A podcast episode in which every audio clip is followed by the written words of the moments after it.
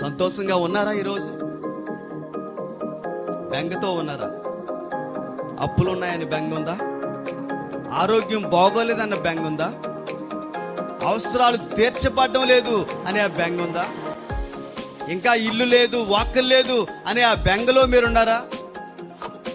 ఎలాంటి సమస్యలో మీరు ఉన్నప్పటికీ కూడా బైబిల్ చెప్తుంది, మీరు నిరీక్షణ గలవారై సంతోషిస్తూ ఉండాలట.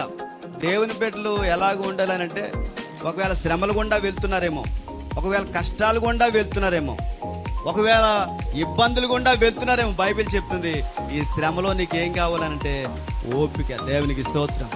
హల్లెలూయా.